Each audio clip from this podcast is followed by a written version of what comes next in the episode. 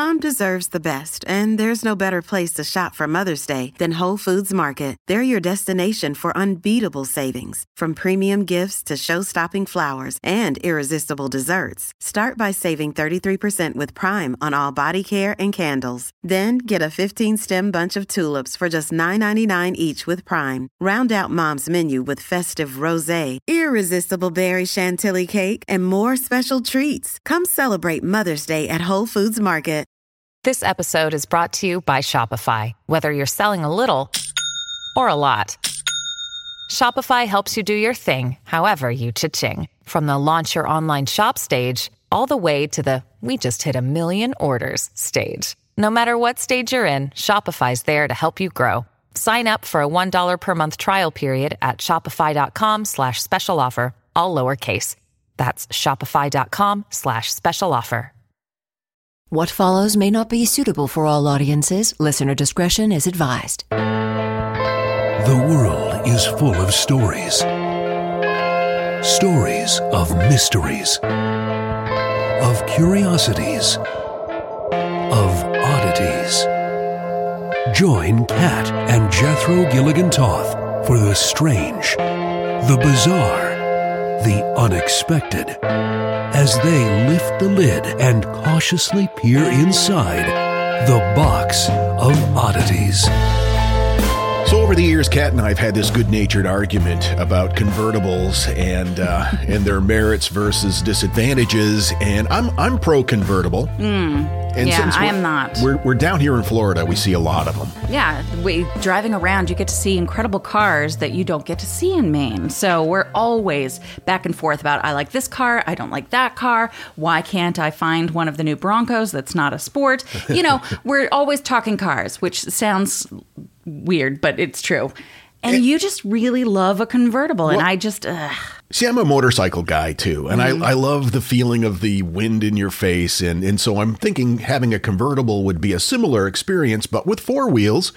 yeah, I don't, I, I don't like it. And none of your arguments ever convinced me until uh, you explained this to me the other day when we were out riding around.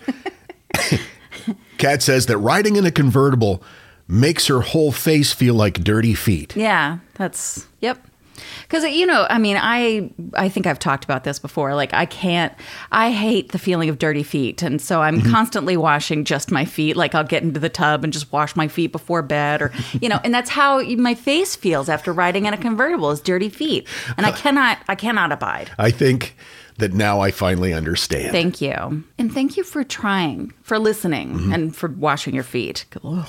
So here's something for you, and my approach to this story might surprise you. Uh, there are a couple of islands in New York, in the city in the East River and surrounding rivers, that have a dark and disturbing past. A past that many say has left a disturbing imprint causing unrest and paranormal activity. Well, you've said disturbing twice already, Yeah. so I know I'm in. It's disturbing. Many strange anomalies have been witnessed over the decades that continue to this day. Ghost sightings to shadow people to poltergeist activity. I am not going to talk about that. oh, Oh, okay. I'm not going to talk about the paranormal activity because it's it's pretty much what you would expect. What I want to talk about is the history, the dark history of these islands that may have caused the environment that uh, that created these possible paranormal experiences. Oh, I see. The most famous of the two is Rikers Island. And its history of turmoil is well documented. It's well known for its prison and the uh, prison's historical reputation for the mistreatment of prisoners and the poor condition of the facility. But the history of Rikers goes back even further. The island that the jail sits on is named after Abraham Riker, who was a Dutch immigrant. It's a great name. He acquired the land in the early 1600s, and it stayed in the family until 1884 when the family sold it to New York City. Abraham's descendant, Richard Riker, was infamous in the 1800s leading up to the sale of the island for abusing the Fugitive Slave Act. He would send or sell free African Americans in New York to slave owners in the South, uh, according to historians. And according to Bloomberg, it's for this reason that Harlem Historical Society director Jacob Morris has spearheaded a petition to rename Rikers Island jail facilities and distance itself from Richard Riker's racism. Morris told DNAinfo.com that the jail is, quote, the spider at the center of the web of New York's role in the slave trade, and that there's nothing socially redeeming about Richard Riker. I have a question though. Wasn't it Riker? Wasn't Riker the brother of the guy who owned the island, or did I mishear? He he was a descendant of the man who uh, he owned it, but he was the descendant of the man who uh, originally owned. Okay. Yeah, Richard Riker. So as it wasn't to named after Richard Riker. It was named after Richard Riker's family. ancestor. Right. Okay. Yes. This is just one of the many facts about Rikers Island that can uh, contribute to its disturbing history. Located in the East River between Queens and Bronx, it's home to New York City's main jail complex. It's also been used as a mental health facility, and there have been allegations over the years of patient and inmate abuse. Today, the island is home to what's being described as one of the world's largest correctional facilities and mental institutions. There is a plan in place to decommission it by the year 2026. But it began in the year 1883. The New York Commissioner of Charities and Corrections expressed an interest in buying the island for use as a workhouse. Uh, on the 4th of August in 1844, the Commissioner of Charities and Corrections signed a contract and purchased the island from John Wilson, who was a descendant of the Riker family. And it sold for $180,000. That's a lot of money for the day. Yeah. In 1925, the city decided to open the jail for men on Rikers to replace what was a dilapidated and overburdened jail on Welfare Island, which is now known as Roosevelt Island. It officially opened in 1932. Its reputation has grown over the decades, a reputation for violence as well as abuse and neglect of inmates. Many inmates and patients have suffered violent ends at Rikers Island, as well as the uniformed and civilian staff being victims of numerous assaults. It's just not a fun place to be. No, it doesn't sound like it. In 2013, Rikers Island was ranked as one of the 10 worst correctional facilities in the U.S. based on its violence. That's not a list that you want to be on. no. And violence on Rikers continues to increase year after year, right up until this day. Rikers was not only the dumping ground for convicted criminals and institutionalized mental patients, it literally was a dumping ground Oh no. for garbage oh, but that probably means there's lots of birds. and rats. They have a real rat problem there. I saw a rat in New York once. You coaxed it out from under a bench with a granola bar, if I recall. And then I made a design uh, for my TeePublic store that says I Heart Pizza Rat, but it looks like the I Heart New York logo. Ah, right? Yeah. The copyright lawsuit is still pending. Shush. So basically, this island was used as a landfill. Until 1922, New York just dumped their garbage in the ocean. They just dra- drag it out to sea and dump it in the ocean. What is it, the Thames? Jokes. That was the year, 1922, that New York City was banned by the courts from dumping any more garbage at sea. So much of it ended up on Rikers. Now, even before they started dumping more garbage after this court decision on Rikers, there were already 12 mountains of garbage up to 130 feet tall apiece on Rikers. There was a lot of garbage there already. In addition to that, it took 1.5 more million cubic yards of rubbish, which is more than the amount of dirt displaced by the building of the World Trade Center. Wow. In fact, the island, which was originally 90 acres in size, was enlarged, mostly due to the garbage, to 415 acres. Most of it garbage. Uh, it, what? But don't worry, ultimately 200 acres of the landfill was stripped away from Rikers and used to fill in what is what was then the new North Beach Airport that opened in 1939. That's now LaGuardia. LaGuardia is built on trash? Yeah. Oh, okay. But even with those acres removed, there was a net expansion due to the landfill, and uh, this allowed the jail facilities to expand. They did take a few more loads of garbage away in 1939 because the World's Fair was coming to town. and the fairgrounds, the backdrop was uh, Rikers Island piled with garbage. So they thought, let's clean it up a little bit. Just for- enough to make the view nice. The city's garbage was sent elsewhere, ultimately to Fresh Kills landfill on uh, Staten Island. Fresh Kills landfill? Mm-hmm. Oh, God. Yep. That sounds welcoming. It sounds like the perfect makings for a state motto on your license plate. The Fresh Kills landfill state. Rikers has become notorious in recent years for a culture of abuse, and it has been subject to a number of investigations and rulings. There are, there are way too many examples to cite. But one notable case was that of Kalief Browder. He was 16 years old and was accused of stealing a backpack, and his family wasn't able to come up with a $3,000 uh, bail. So Browder was imprisoned without trial or conviction for three years. His trial was postponed on numerous occasions. The case was eventually dismissed, and Browder was released in June of 2013. This after numerous postponements and 31 hearings in front of judges for something that he the case was dismissed. He was 16 and accused of stealing a backpack, and he spent three years. And two of those years, Browder was held in solitary confinement or punitive segregation. Do you get some sort of reimbursement for that? Well, I don't know what the outcome was there other than in 2015, Browder died by suicide, by, by hanging. Violence and inmate and patient abuse are not the only horrific contribution to Rikers history. Rikers, as I mentioned, is close to LaGuardia. And on February 1st, 1957, Northeast Airline Flight 823 crashed into Rikers Island shortly after takeoff, killing 20 and injuring 78 of the 95 passengers. So you've got an overcrowded prison with lousy facilities built on a garbage dump, and then a plane crashes into it. My goodness. But Rikers isn't the only island in New York that has a dark history. The inmates of Riker are also tasked with the burials and maintenance, or have been for years, of the mass graves that are on Hart Island. Hart Island has an equally dark history as Rikers. Hart has served as a location for insane asylums, hospitals for deadly diseases, prisoner of war camps, and also the city's 10th Potter's Field beginning way back in 1868. It's a place where unclaimed bodies or those who were unable to afford a proper burial would end up. It's only about 101 acres, but there are over 1 million bodies buried there. How And- do you even know where to dig? Yeah, at this point, I think it's just, you know, you turn a shovel full of dirt over and just hope for the best. Now, the problem is the dead are starting to rise up. Not a zombie attack, Of course. soil erosion.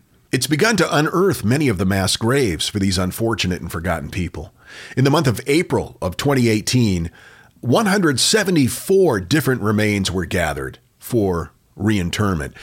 During the inspection that was taking place when these uh, remains were discovered, photographs were taken of hundreds of other human remains just jutting out from the soil. This is due to the island's shoreline erosion. The city was warned about this as early as the 1990s, but nobody really listened until the body started. Sure. Showing up. It's not a problem until it's a problem. Melinda Hunt is the founder of the Hart Island Project, and she said, quote, There have been skeletal remains falling onto the beach for 33 years. I have a sanitation report from 1985 saying it is a common occurrence. Mostly due to storms, tides, and floods, the soil on the island is eroding. It took a huge hit after uh, Hurricane Sandy. That was a big problem. And even though the island is overflowing with dead bodies, over a million in a hundred acre parcel, nearly a thousand more unknown people continue to be buried on the island every year. There are no official gravestones that exist for the up to uh, 1,000 bodies buried in mass graves each year. They just put little granite stumps where the mass graves are located. The inmates from Rikers will dig a trench that can hold up to 15, I'm sorry, 150 bodies or nearly a thousand children and babies in pine boxes. But fortunately, the Hart Island Project is trying to document the identities and location of the bodies going forward, anyway. They maintain a database of individuals buried there and uh, they provide GPS assisted maps to the graves. Also, uh, an interactive website that allows visitors to read about the 1 million forgotten people that are buried on the island. So, the emergence of the human remains on Hart Island in 2018 resulted in a bill that took control of the Potter's Field away from the Department of Corrections and the inmate labor and put it on the Department of Parks and Recreation. It, they're, they're now in charge of the cemetery's maintenance. I guess that makes some sense. Yeah, Leslie Knope won't let that shit continue. In November of 2019, New York City Council passed the bill, and in December of that year, Mayor Bill de Blasio signed it into law. So I got through all of that information, and I, and I only touched on some of the dark things that have happened on these islands in the rivers of New York City. And I got through it all without saying that they're haunted as hell. you know they are. There's so much negative energy on those islands and, and disinterred bodies. There've got to be restless spirits. There've got to be people wandering around just really pissed off that they were buried in a garbage dump. I know I would be. In fact, in my hometown in northern Maine, in Houlton, Maine, Evergreen Cemetery is the big cemetery mm-hmm. there. And it occupies both sides of a road. And one half borders on the road on one side and then a river on the other. And on the other side of the river, which is maybe 20 feet wide, more like a stream, is a garbage dump. And Oof. growing up, they weren't just burying garbage, they were burning it. Mm-hmm. And I remember going to visit my great grandfather's grave and standing there paying my respects, overlooking a burning garbage fire that is uh it's not really the image and reverence that you want for that kind of moment if you want to see what that uh, cemetery looks like the movie Salem's Lot, the original television movie, Stephen King, uh, they filmed the graveyard scenes there because it is the only cemetery in the state of Maine next to a public landfill, which I think is going on the license plates up there. It's almost as nice as Fresh Kills landfill. My source material Wikipedia, Ranker, Bloomberg, and History.com. The Box of Oddities with Kat and Jethro Gilligan Toth. I've got to tell you, the longer we've had our Aura frame, the more I love it. I have kids and they live about 3,000 miles away. And my daughter is expecting a child, and she has been sending me updates on her baby bump through the Aura frame. And since I can't be there to experience it with her, it's the next best thing. And speaking of mothers, if you're looking for the perfect gift to celebrate your mom in your life, Aura frames are beautiful Wi Fi connected digital picture frames. It allows you to share and display unlimited photos. It's super easy to upload and super easy to share photos with the Aura app. And here's the thing if you're giving Aura as a gift, you can even personalize the frame with preloaded photos and memories. We love Aura frames, and living so far away from family, thanks to Aura, it's the next best thing. It's like, it's like almost being there. And right now, Aura has a great deal for Mother's Day. Box of Oddities freaks can save on the perfect gift by visiting auraframes.com to get $30 off, plus free shipping on their best selling frame. That's a-U-R-A frames.com. Use code oddities at checkout to save. That's A-U-R-A frames.com and use code oddities at checkout.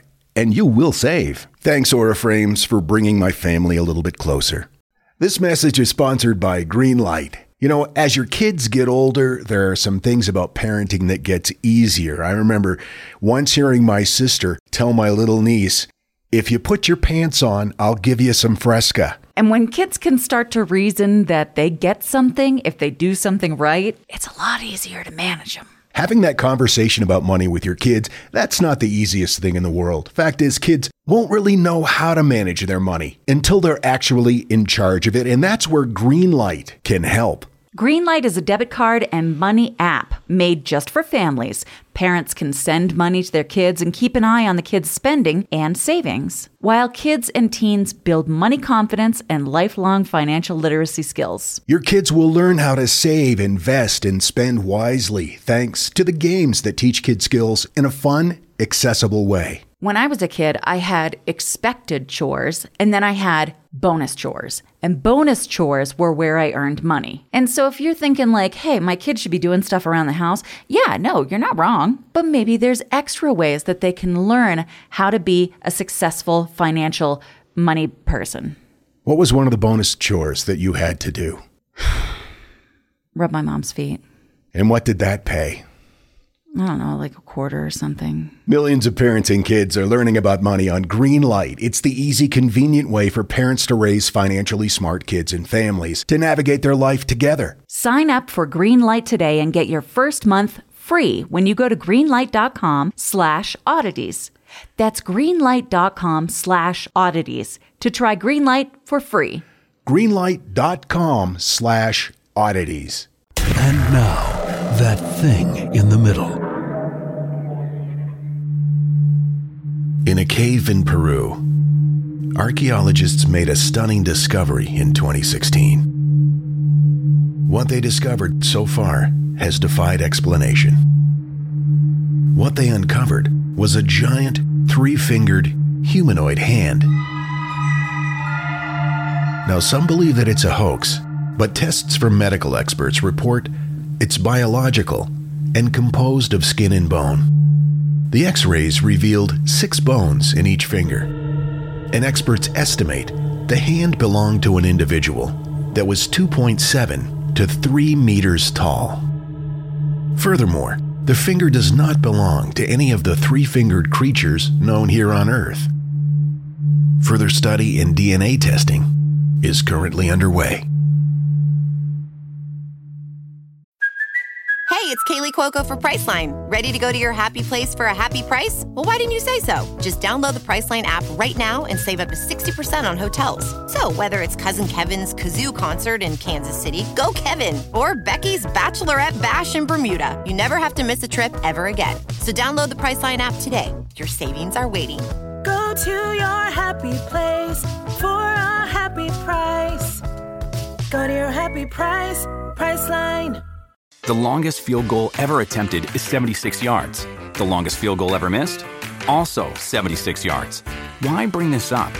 Because knowing your limits matters, both when you're kicking a field goal and when you gamble. Betting more than you're comfortable with is like trying a 70 yard field goal. It probably won't go well. So set a limit when you gamble and stick to it. Want more helpful tips like this? Go to keepitfunohio.com for games, quizzes, and lots of ways to keep your gambling from getting out of hand.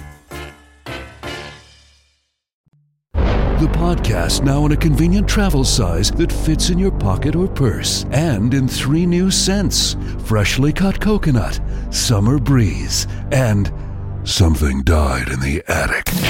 This is the Box of Oddities. Eva sent us an email. I love this one. Uh, it's in regards to uh, our dildo find, or your dildo find. Kat found a dildo in the streets of downtown Orlando. Um, she I said, know I'm not the only one. no, your dildo find made me laugh. 25 years ago, dildos were not actively discussed publicly. I was a much younger person, okay, virgin, was out mowing my rental house yard. I found what I thought was a broken starter pot. But no, just a giant dildo. I told everyone that I knew that I could grow dildos in my yard. Imagine if I could, I'd be a billionaire. Thanks, Eva, and good luck with your dildo farm. Also, you know how we talk about the 1111 phenomena? We always see 11s everywhere we go, or 1111 particularly. Uh, and also just repeating number sequences. Uh, we're recording this on Tuesday afternoon at uh, 222 in the afternoon. So it's 222 on 22222. Does that make you happy? it makes me so happy. and now what you got for me? Born in 1929 in the Philippines, Teresita Basa came to the US in the 60s in the hopes of eh, you know, the American dream. She wanted to study music and became a respiratory therapist. She worked at the Edgewater Hospital in Chicago. She had a pretty chill life. She would go to work, she would come home to her apartment on Pine Grove Avenue in Lincoln Park, and she was also pursuing her master's degree. Again, she was studying music, and so she would frequently give out complimentary piano lessons to neighborhood children. Oh, She was quiet, unassuming, but she was driven and kind. And on February 21st, 1977, a friend, Ruth, phoned Teresita around 7:30 p.m. They chatted for about 30 minutes. Teresita mentioned that she had a friend coming over and the phone call ended. It was not long after that that neighbors alerted a maintenance worker that they were smelling smoke. He called 911 and around 8:40 p.m., firefighters responded to Basa's 15th floor apartment. Once inside, they discovered a mattress in the middle of the living room on fire. Wow. Normal. I mean, everybody knows that when you're having a mattress fire, you take it outside. Yeah, but in this case, unfortunately, it wasn't just a mattress on fire. Firefighters discovered Teresita under the mattress. Wow. She had been stripped naked and had a butcher knife plunged into her chest. Clothes were thrown over her body before she and the mattress were set on fire. All right. That tells me, based on what I've learned from watching Criminal Minds, that that murder was personal and that there was some level of regret because they covered the body up. Well, they covered it with a burning mattress, so I don't know if that counts. Okay, that's that's a valid point. yeah, it wasn't like leaves or flowers or something. Mm, Despite initial appearances, Teresita was not the victim of a sexual assault. Her apartment had been ransacked, but the fire had destroyed most physical evidence. One piece of evidence that was found was a memo that she had written that stated, Get theater tickets for AS. Police were unsure if that memo was related to the crime, but took note of it nonetheless. With so little to work with, and after weeks of interviewing friends and relatives, all stating the same thing that they could think of no one who wanted to harm Teresita Basa. Five months passed, and police were at a dead end. That is until Remy Chua, another native from the Philippines, and her husband Joe contacted Detective Joe Stachula, claiming to have information about Teresita's murder. Remy had worked at Edgewater Hospital with Teresita, and her husband, Joe, was a doctor. He told the detectives that his wife had become possessed oh. by someone claiming to be Teresita Basa on three occasions. What? According to Remy's husband, during one of these episodes, Remy began talking in her sleep, except he said the voice did not belong to his wife. Dr. Chua claimed his wife said while she was, quote, in a trance, Doctor, I would like to ask for your help. The man who murdered me is still at large. Okay, and this would happen at night when they were in bed asleep. Well, she would be uh, in this trance Right. situation, and Would they be in bed or? yeah. See, how horrifying is that? Can you imagine if I rolled over and a different voice came out of my face hole and I was all like, Sir, I need your assistance. I have been murdered. yeah, I would pack and leave. Aw. Yeah, and I love you and everything, but I have my limitations. I don't know. when it comes to possession. I have a feeling that you'd be like, I told you. yeah, I told you it was real. But then you wouldn't know it because you would be possessed. That's right. and I would not be able to lord it over you, at least until I, you know, exercised the spirit, and then I would lord it over you.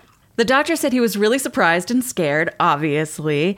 Okay, sure, yeah. Um, but she said I had nothing to be scared of. She was pleading for me to help solve her murder. And she identified herself by name. Yes. Good lord.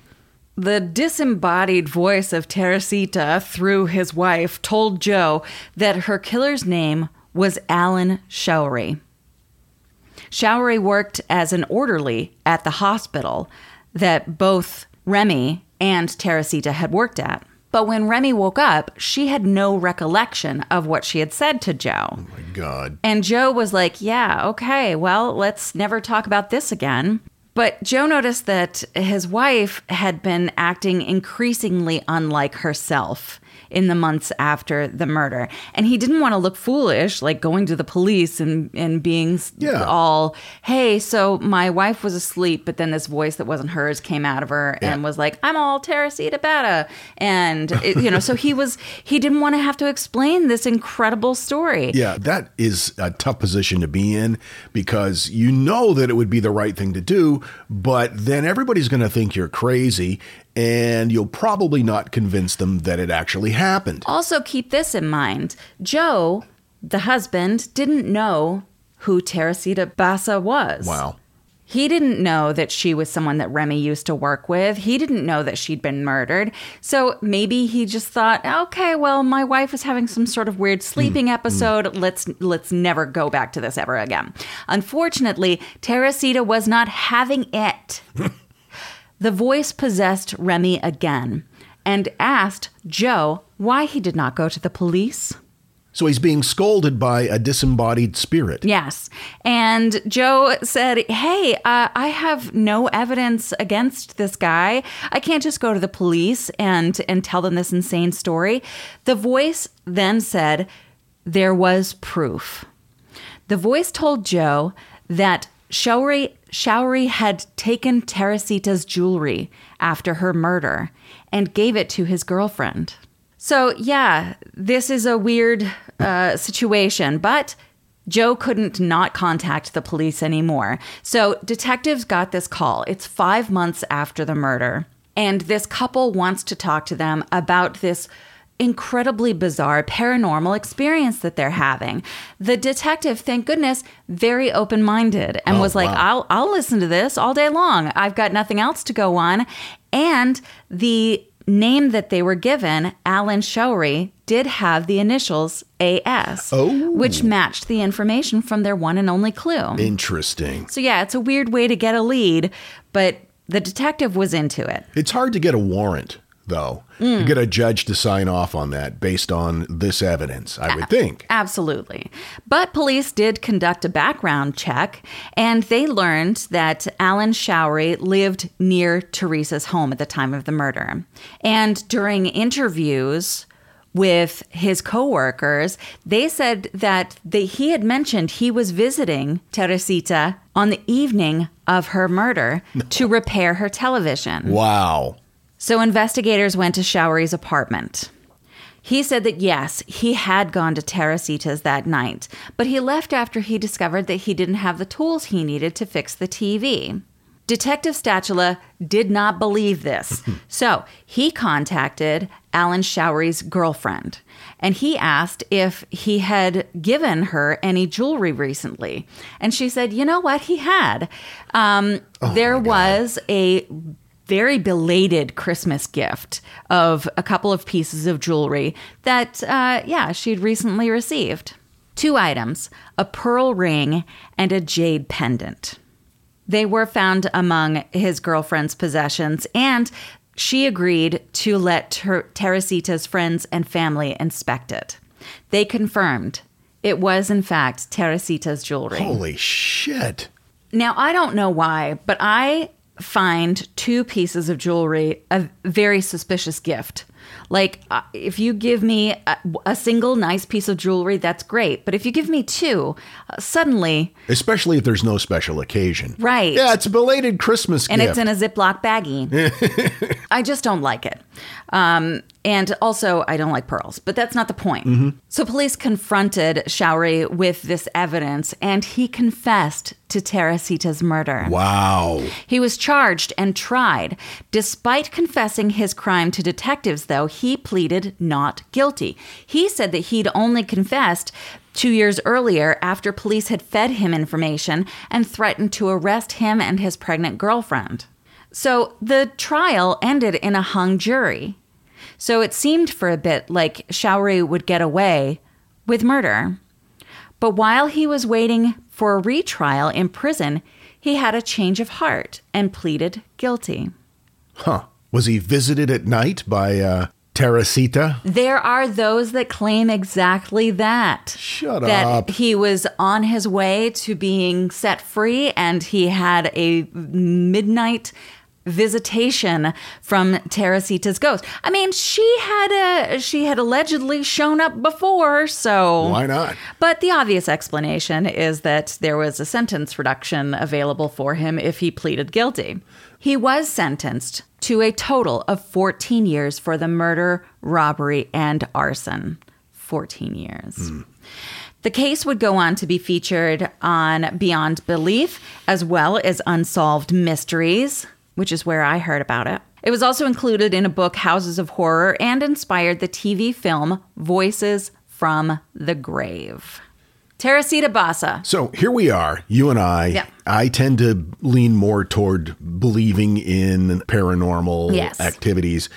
You tend to lean away from believing. Yes. How do you feel after hearing this story? You actually reported it. How where do you fall on this? Well, probably Remy had some weird suspicions about the guy, uh, or, you know, in working together in the hospital, may have overheard something and had subconscious thoughts about it. yeah. yeah. Yeah. That's, I mean, I either that or she she faked it and knew you know something was amiss and and didn't know how to But- come clean with the evidence. But the uh the jewelry, how do you explain that though? I don't know. Maybe he told someone about it. Hmm. I don't know. Sounds to me like Teresita had uh, some unfinished business to conduct and did. Well done, Teresita. I got my information from All That's Interesting, Unsolved Mysteries Wiki, the lineup, and DNA info. That is, oh, really? I know. That's the first time I've ever used that That's the first and time I've ever when you used that mentioned s- that, you used Oh DNA info, I was like, excuse me? Oh, it's a boo effect. It's That's weird. Really weird. Yeah. That was a great story. Thank, you, For, for bringing that. I thought you might like it. I also like the fact that we're just a few weeks away from some of our live shows. I'm Super excited. Right now, we've got three on the books. We're in negotiations for a fourth. Well, not negotiations. We're we're we've reached out to a fourth uh, venue. And I would say we're in negotiations. okay, I guess technically you could say that. I just did. and you did it well. Thank you. We're going to be in Nashville on the 29th of March at Zanies. We're going to be in Huntsville, Alabama the following night at uh, Stand Up Live. And then the night after that, the 31st of March, we're going to be at Comedy Zone in Charlotte, North Carolina. Three nights in a row. Boom, boom, boom. Tickets are available right now. Get your VIP tickets. There's still some left. These tickets put you right down front. And also, we get to uh, meet and greet after the uh, event. And we'd love to say hello to you. You do not have to bring us candy, though many do. Whiskey, on the other hand, we're all for. Get your tickets at theboxofoddities.com. We really look forward to seeing you guys on the road and next time. Until then, keep flying that freak flag. Fly it proudly, you beautiful freak. And so, let it be known that the box of oddities belongs to you, and its fate is in your hands. Therefore, it's been requested by those to whom I report to beseech you for assistance. We ask but one thing of you to provide a five star rating and a positive review. True, that is two things. However, tis merely a five star rating and a positive review. Also, subscribe to us. Okay, so three things is all we ask. Three things and three things only. Henceforth, the Box of Oddities commits to the telling of stories. Stories of the strange, the bizarre, the unexpected. We wish to offer our deeply felt gratitude and appreciation for your patronage.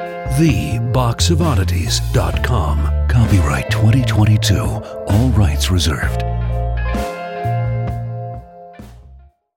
Want to learn how you can make smarter decisions with your money? Well, I've got the podcast for you. I'm Sean Pyles, and I host NerdWallet's Smart Money Podcast. Our show features our team of nerds, personal finance experts in credit cards, banking, investing, and more. And they'll help you make the most of your money while cutting through the clutter and misinformation in today's world of personal finance. You'll get clarity on strategies to help you build your wealth, invest wisely, shop for financial products, and plan for major life events. Listen to NerdWallet's Smart Money Podcast wherever you get your podcasts. Hello, everyone. Stakuyi here, And I'm Gabby. and we are the hosts of History of Everything, a podcast which you can probably guess by the name is, well, I mean, it's about everything. Do you want to know why people thought potatoes were evil and would give you syphilis? Are you curious about all the stories of the terrible and stupid ways that people have kicked the bucket over the years? Do you want to hear tales about all of the different badasses of history and the lives that they had brought to life? Well, if so, then look no further. History of Everything is just the right podcast for you. It's available on Spotify, Pandora, and anywhere else that you get your podcast from. Join us for some fun and just see how weird and wacky history can be.